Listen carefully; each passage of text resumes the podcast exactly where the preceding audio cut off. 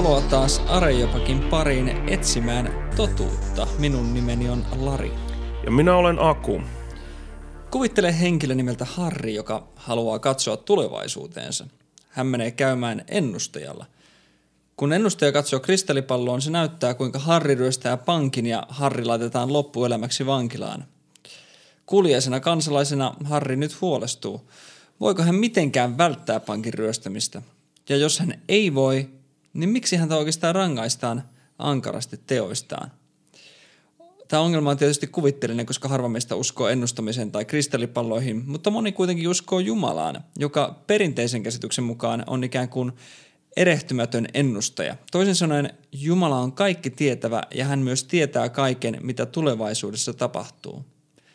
Kysymys siitä, miten ihminen voi olla vapaa, miten ihmisellä voi olla vapaa tahto, jos Jumala on kaikki tietävä, on yksi uskonnonfilosofian suuria dilemmoja. Aku, avaa meille vähän tätä ongelmaa.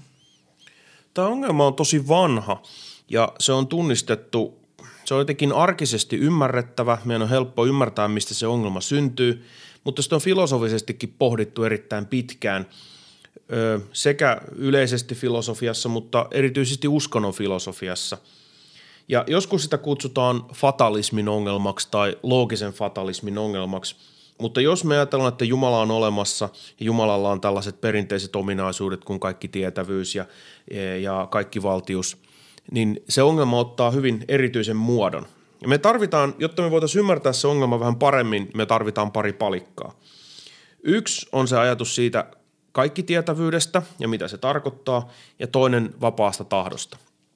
Mä sanon ensin vähän tästä kaikkitietävyydestä. Eli ajatus kaikkitietävyydessä on sellainen, että Jumala, jonka pitäisi tällainen kaikkitietävä olla, niin yksi tapa ymmärtää kaikkitietävyys on, on, on se, että mä ajattelen, että Jumala tietää kaikki totuudet. Ja Jumala tietää kaiken sen, mikä voidaan tietää. Ja tällä on tiettyjä seurauksia. Yksi näistä seurauksista on se, että Jumala tietää nämä kaikki totuudet välttämättä ja se ei voi olla väärässä. Eli toisin sanoen Jumala ei voi uskoa mitään väärin. Se ei voi uskoa epätosia väitteitä. Ja yksi, mitä me ollaan aina ajateltu, tai mitä ollaan usein ajateltu, että tähän Jumalan tiedon alaan kuuluu, on myös kaikki totuudet tulevaisuudesta. Eli Jumala toisin sanoen tietää sen, mikä on totta tulevaisuudessa. Se tietää sen, mikä on totta menneisyydessä ja totta nykyisyydessä, mutta myös sen tulevaisuudessa. Ja jälleen kerran, koska Jumala ei voi erehtyä, niin se, mitä Jumala uskoo tulevaisuudesta, sen on välttämättä oltava näin, koska muuten Jumala olisi väärässä. Jos me ymmärretään kaikki tietävyys näin, niin tämä ongelma alkaa syntyä. Toinen juttu, mitä me tarvitaan sen ongelman syntymiseen, on ajatus vapaasta tahdosta. Ja tässä tapauksessa me ajatellaan, että vapaan tahdon keskeisenä kriteerinä tai välttämättömänä edellytyksenä on se, että henkilöllä on kyky tehdä toisin. Ja tämä kyky tehdä toisin tarkoittaa sitä, että, että jos henkilöllä joku, jos me arvioidaan jotain henkilön tekoa esimerkiksi, me kysytään, että – onko se vapaa teko, että mä menen bussilla töihin tänään. Se on vapaa siinä mielessä, jos mulla on vai- ma- mahdollisuus tehdä toisin. Ja se mahdollisuus tehdä toisin olisi vaikka se, että jos mulla on mahdollisuus mennä pyörällä töihin tai olla menemättä ollenkaan töihin. Ja jos tämä mahdollisuus on olla ja mahdollisuus toimia toisin, kyky tehdä toisin, niin silloin me ajatellaan, että se teko on vapaa. Mutta nyt se ongelma syntyy siitä, että jos me laitetaan nämä kaksi asiaa yhteen, eli vapaa tahtokykynä tehdä toisin ja Jumalan kaikkitietävyys ja erehtymättömyys. No pystykö antaa jonkun esimerkin siitä, miten tämä dilemma syntyy? No ajatellaan vaikka tällaista esimerkkiä, että ää, ajatellaan, että Aku harrastaa vesihiihtoa kesällä 2018. Ja sitten laitetaan nämä edellä esitellyt palat, eli tämä tietävyys ja vapaa tahto paikalle. Nyt on kesä 2017. Jumala tietää, että Aku harrastaa vesihiihtoa kesällä 2018. Koska kaikki tietävyys pitää paikkansa, Jumala ei voi olla väärässä. Ja jotta Akun teot olisi vapaita, eli siis jotta Akun vesihiihto 2018 kesällä olisi vapaa teko, Akulla pitää olla kyky tehdä toisin. Mutta Jumala ei voi olla väärässä – siitä, mitä Jumala nyt uskoo, että mitä Aku tekee vuonna 2018 kesällä. Joten näyttää siltä, että tästä syystä Akun teko harrastaa vesihiihtoa 2018 kesällä ei ole vapaa. Akulla ei ole kykyä tehdä toisin. Jos Jumala tietää, että mä teen sen, mulla ei ole mitään muuta vaihtoehtoa kuin tehdä se. Aku ei voi olla siis harrastamatta vesihiihtoa kesällä 2018, josta näyttää erittäin vahvasti siltä, että Akun teko ei ole vapaa. Vesi, mä en vesihiidä vapaasti, vaan Jumala tietää sen ja se tapahtuu välttämättä. Ja tästä näyttää seuraavat kaikki, mitkä meidän teot ei ole vapaita, koska Jumala aina tietää ne ennalta.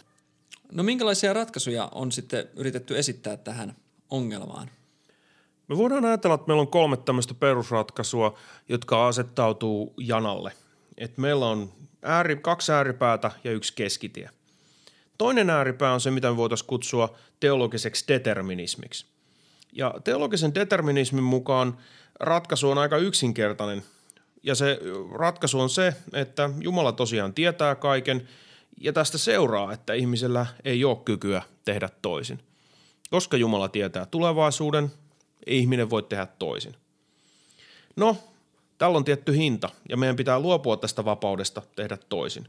Ja sitten me voidaan sanoa joko, että, Jumala, että, että ihmisellä ei ole vapaata tahtoa, tai sitten me voidaan ajatella, että ihmisellä on kyllä vapaa tahto, mutta me voidaan ymmärtää se vapaa tahto ilman kykyä tehdä toisin.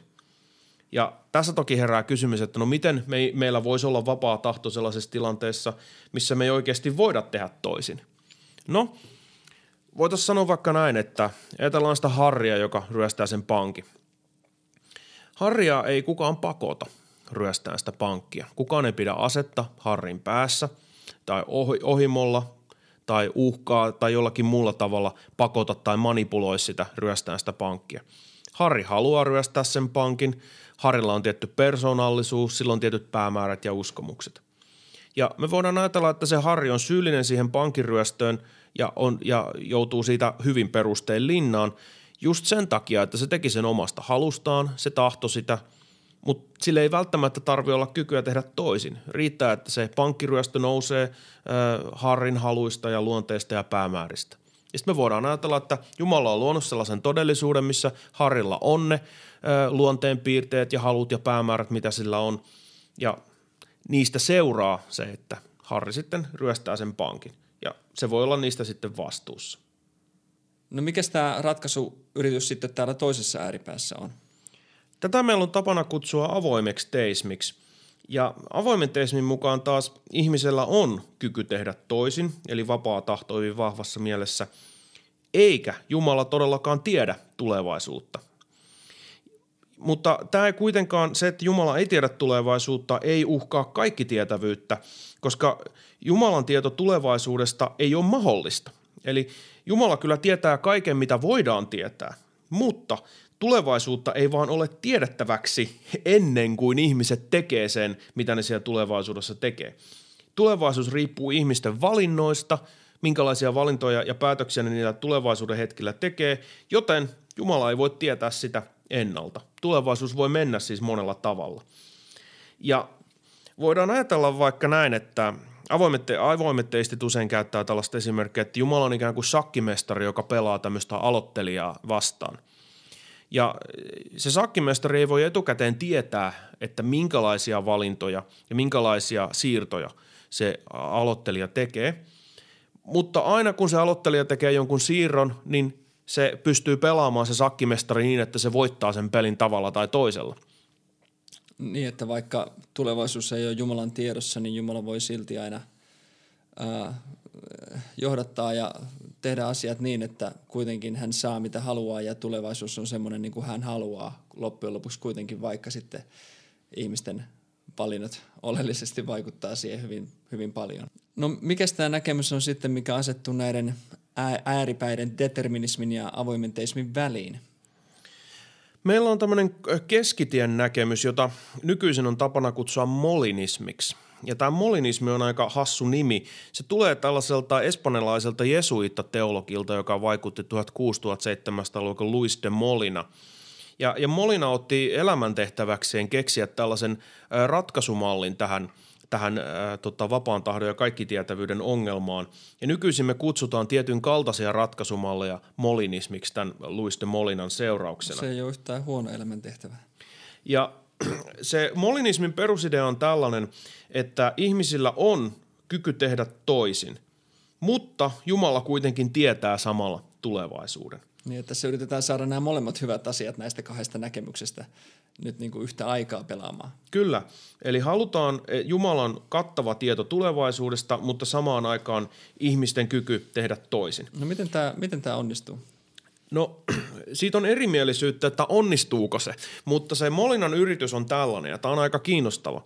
Eli Molina ajattelee näin, että ihmisen, että Jumala tietää kyllä, että mitä, mi, miten ihminen, mitä ihminen vapaasti valitsee, mutta se tietää sen sillä tavalla, että se ei poista kykyä tehdä toisin. Eli Jumalalla on pääsy tämmöiseen erityiseen tietoon. Ja tämä erityinen tieto koskee sitä, että mitä ihmiset tekis, jos ne laitettaisiin tietyn kaltaisiin tilanteisiin. Onko tämä, mitä kutsutaan siis välitiedoksi, eli middle knowledge? Joo, tämä vä- välitieto on, on tällaista erityistä tietoa siitä, että esimerkiksi jos aku laitetaan kesällä 2018 sellaiseen tilanteeseen, että, että silloin vene menee ohi ja veneen perässä on naru ja, ja laiturilla on vesisukset ja paikalla on pelastusliivit, niin aku valitsee sen, että se lähtee vesihitään sen sijaan vaikka, että se menisi siivoamaan.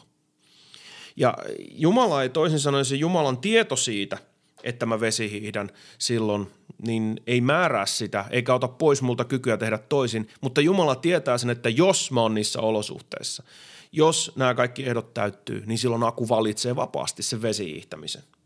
Mä oon kuullut myös tämmöisen esimerkin, missä ikään kuin FBI lavastaa vaikka jonkun huumedealerin sillä tavalla, että laittaa oikeana ajan hetkenä jotkut tota, vaikka nuoret ostamaan siltä tyypiltä huumeita ja ne tietää niin kuin, jos oletetaan, että ne tietäisi varmasti, että jos ne sillä hetkellä menee ostamaan siis siltä henkilöltä huumeita, niin se varmasti myy niitä. Eli se on ikään kuin tämmöinen lavastus, että Jumala järjestää asiat niin, että ihmiset sitten tekis vaikka heillä on se vapaus valita, niin juuri tietynlaisia valintoja eri asioiden väliltä ja Jumala tietää, mitä he valitsevat ja silloin tulevaisuus on just semmoinen kuin Jumala haluaa ja on se ennalta miettinyt.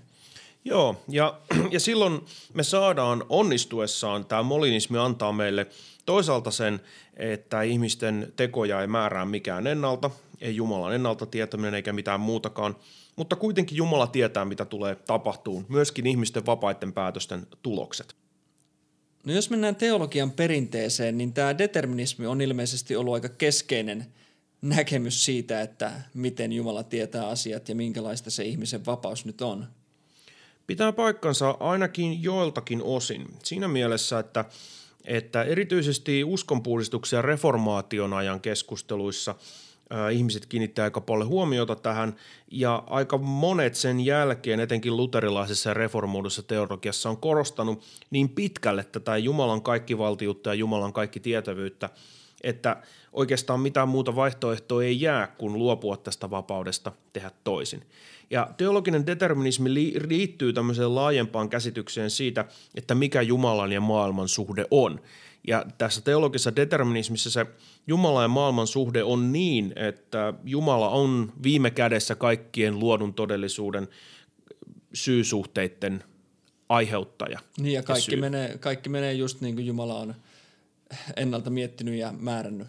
Joo, ja jatkuvasti tekee ja määrää. Eli viime kädessä kaikki tapahtuu Jumalan toiminnan välityksellä tai siitä lähtien. Ja, ja, ja, ja se, se kuva ikään kuin todellisuudesta, mikä tähän teologiseen determinismiin liittyy, on sellainen, mikä perinteisesti teologiassa on ollut keskeinen ihan sieltä kirkkoisista, kirkkoisista lähtien. No Lutheraanikin taisi sanoa jotain semmoista, että ihmisellä ei ole vapaata tahtoa ollenkaan, mutta – voiko tässä kuviossa nyt jotenkin silti väittää, että ihmisellä jossain mielessä olisi vapaa tahto? No niiltä osin kyllä, että me voidaan ajatella, että, että, että ihminen on vastuullinen valinnoistaan. Mutta meidän on silloin ajateltava, että tähän vastuuseen riittää se, että henkilö tekee mitä se tekee ulkosta voimien estämättä tai pakottamatta. Ja se, että Jumala nyt on luonut tietyn kaltaisen todellisuuden, missä ihmisillä on tietyt luonteet ja persoonallisuuden piirteet ja, ja näkemykset, mitä niillä on, niin se ei poista kuitenkaan ihmisten vastuuta. Eli tämä on se ainoa vapaa tahto, mihinkä tällä näkemyksellä on varaa, koska ihmisillä ei voi olla tätä mahdollisu- kykyä ja mahdollisuutta tehdä toisin, koska se ei sovi yhteen teologisen determinismin kanssa. No tästähän nyt näyttäisi vähän seuraavan se, että jos kaikki mitä tapahtuu, niin on loppupeleissä Jumalan aiheuttamaa, niin eikö tämä herätä aikamoisen pahan ongelman? Siis näyttää, että kaikki pahuus, kaikki ihmisten synnit on niin kuin loppuviimein Jumalan aiheuttamaa. No, tämä on perinteisesti ollut tämmöisen teologisen determinismin keskeinen ongelma. Eli kuinka teologinen determinismi pystyy, deterministi pystyy ratkaisemaan pahan ongelman. Koska tosiaan näyttää siltä, että jos Jumala on päättänyt luoda sellaisen maailman, missä se luo ihmisille tietyn kaltaiset persoonat, niille tietyn kaltaiset luonteet ja taipumukset, jotka sitten aiheuttaa ne ihmisten teot, mitä ne tekee, eikä niillä ihmisillä ole mahdollisuutta tehdä toisin, niin näyttää siltä, että se vastuu silloin niistä teoista siirtyy Jumalalle. No tätä voisi vastustaa sillä tavalla, että, että tota pyrkii, pyr, pyrkii osoittamaan sen, että mitä tähän vastuullisuuteen edellytetään. Ja ajatellaan vaikka näin, että, että vastuullisuuteen riittää se, että henkilö tekee sen teon, mistä se on vastuussa omasta tahdostaan, omista haluistaan, omista päämääristään. Jumala on kyllä niin kuin määrännyt sille ne tietyt halut ja päämäärät, mutta ei se ole Jumalan vika, että ihminen sitten tekee ne teot – mitä se tekee sen seurauksena, että sillä nyt on ne, se luonne ja päämäärä, mikä sillä on. Tämä voi kuulostaa pikkusen epäuskottavalta tai intuitiivisesti hankalalta, mutta jotain tämmöistä on pakko sanoa, jos haluaa välttää sen, että Jumala vastuu pahoista ihmisten synneistä, ihmisten pahoista teoista viime kädessä sitten siirtyy takaisin Jumalalle. No mitäs tämä avoin teismi sitten? Tämä näyttäisi tietysti välttämättä tämmöisen pahan ongelman, mutta toisaalta sillä on omia haasteitaan. Ensinnäkin se ei ole mikään kovin perinteinen teologinen näkemys, vaan ennemminkin vähän tämmöinen viime aikoina keksitty malli. Pitää paikkansa. On selvää, että avoimella teismillä on tietyn kaltaisia – edeltäjiä kristillisen teologian ja filosofian historiasta. Ei se synny mistään tyhjästä ja, ja monet ihmiset on ajatellut sen suuntaisesti, mutta selle kokonaisnäkemys, mitä me nykyään kutsutaan avoimeksi teismiksi, niin on aika uud, uusi keksintö. Tämä on toki ehkä yksi syy, minkä takia siihen voi suhtautua epäillen. No toinen keskeinen syy, mikä, mikä voi aiheuttaa epäilyksiä on se, että jos avoin teismi pitää paikkansa – on ainakin periaatteessa mahdollisuus, isompi todennäköisyys kuin nolla, että Jumalan suunnitelmat ei toteudu niin tai jotkut, voi mennä pieleen. Niin kuin jotkut filosofit sanoivat, että Jumala ottaa riskejä. Joo, koska avoimen teismin välttämättä kuuluu se, että koska Jumala ei voi tietää, mitä ihmiset vapaasti päättää, niin tulevaisuus voi mennä monilla eri tavoilla ja jotkut Jumalan äh, suunnitelmat – ei välttämättä toteudu. Ja voi myöskin käydä niin, että Jumalan jotkut uskomukset siitä, että miten sen suunnitelmat menee, voi osoittautua epätodeksi. Ja tämä muodostaa ison ongelman, jos me ajatellaan, että, että Jumalan uskomukset ei voi olla, ei, ei voi missään olosuhteessa olla epätosia. Ja näyttää siltä, että, että jos Jumalalla on ääretön määrä uskomuksia, jotka koskee vaikka sen suunnitelmien toteutumista. Sen suunnitelmat ei sitten toteudukaan, koska se noviisi voi voittaa periaatteessa kuitenkin sen sakkimestarin. Se on mahdollista, vaikka se koskaan pääsiskään siihen, mutta se on kuitenkin periaatteessa mahdollista. Niin silloin voi olla myöskin, että Jumalan uskomuksen suunnitelmat, uskomukset osoittautuu vääriksi ja suunnitelmat osoittautuu turhaksi. Tämä on kiinnostavaa erityisesti äh, soteriologia eli pelastusopin kannalta, koska tässä determinismissa ja niin kuin reformoidussa teologiassa ja luterilaisessa teologiassa on usein ajateltu, että se on Jumala, joka selkeästi päättää, että ketkä nyt pelastuu ja Jumala tietää sen ennalta ja siinä ei niin kuin, ihmisen tahtomisella ole paljon siinä mielessä tekemistä, että ihminen ei voi valita toisin, jos Jumala on vaikka ennalta nähnyt ja ennalta määrännyt myöskin että hänen pelastumisensa tai hänen joutumisensa kadotukseen. Mutta tässä avoimessa teismissä, niin tämä on siinä mielessä sopii tämmöiseen aika tämmöiseen ratkaisukristilliseen ajatteluun, että tässä niin kuin ihmisellä nyt on tosi iso rooli niin kuin siinä, että, että ihminen voi niin kuin ihan reilusti torjua Jumalan tai sitten ottaa vastaan. Että siinä on niin kuin korostetaan tämmöistä ihmisen vapautta valita aika tosi tosi paljon. Joo, pitää ehdottomasti paikkansa ja, ja sen takia avoimeen teismiin on tuntenut veto monet filosofit ja teologit, jotka ikään kuin kirkollisesti sijoittuu tänne ö, ei ikään kuin reformoidun ja luterilaisen teologian piiriin. Ja, mutta on kuitenkin tärkeää huomata, että, että avoimessa teismissä se ihmisen päätös ei ole riittävä ehto pelastumiselle. Et me voidaan kuitenkin ajatella, vaikka me oltaisikin avoimia teistä, että, että Jumala on kyllä se, joka ö, aiheuttaa sen pelastuksen. Siihen tarvitaan vain lisäksi se vapaa päätös. Mutta se ei tarkoita sitä, että ihminen voi pelkästään vapaan päätöksen tekemällä pelastua. Eli, eli avoin, avoin teismi jättää nämä vaihtoehdot kaikki, kaikki auki. No jos näissä on tämmöisiä ongelmia determinismissa ja avoimessa teismissä, niin näyttää siltä, että molinismi alkaa tuntua nyt aika houkuttelevalta, koska tässä yritetään säilyttää molemmat kivat asiat, sekä se ihmisen vapaa valinta, vapaus tehdä toisin ja sitten toisaalta myöskin Jumalan täydellinen tieto tulevaisuudesta, niin miksi me ei voitaisiin kaikki nyt ostaa tätä molinismia sitten? No molinismin keskeinen ongelma on taas se, että – tämä itse välitieto, niin me ei oikeastaan tiedetä, että mitä tämä välitieto nyt on ja mitkä on ne seikat, jotka tekee tämän välitiedon totuudesta tosia.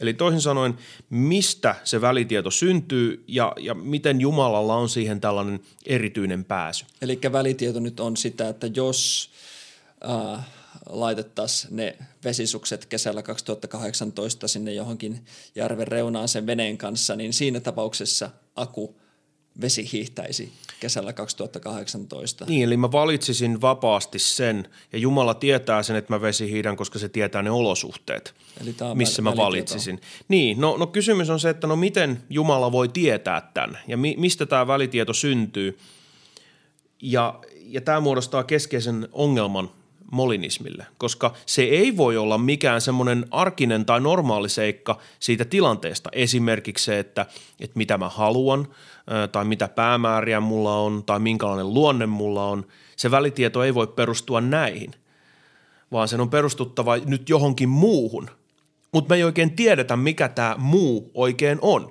Ja sitten meille tulee aika vaikeita kysymyksiä siitä, että no, miten me yleensä tiedetään mahdollisuuksista – että mitä voi tapahtua. Jos mä sanon, että huomenna voi käydä niin, että, että tulee sadetta, niin mihin se perustuu se, se totuus siitä?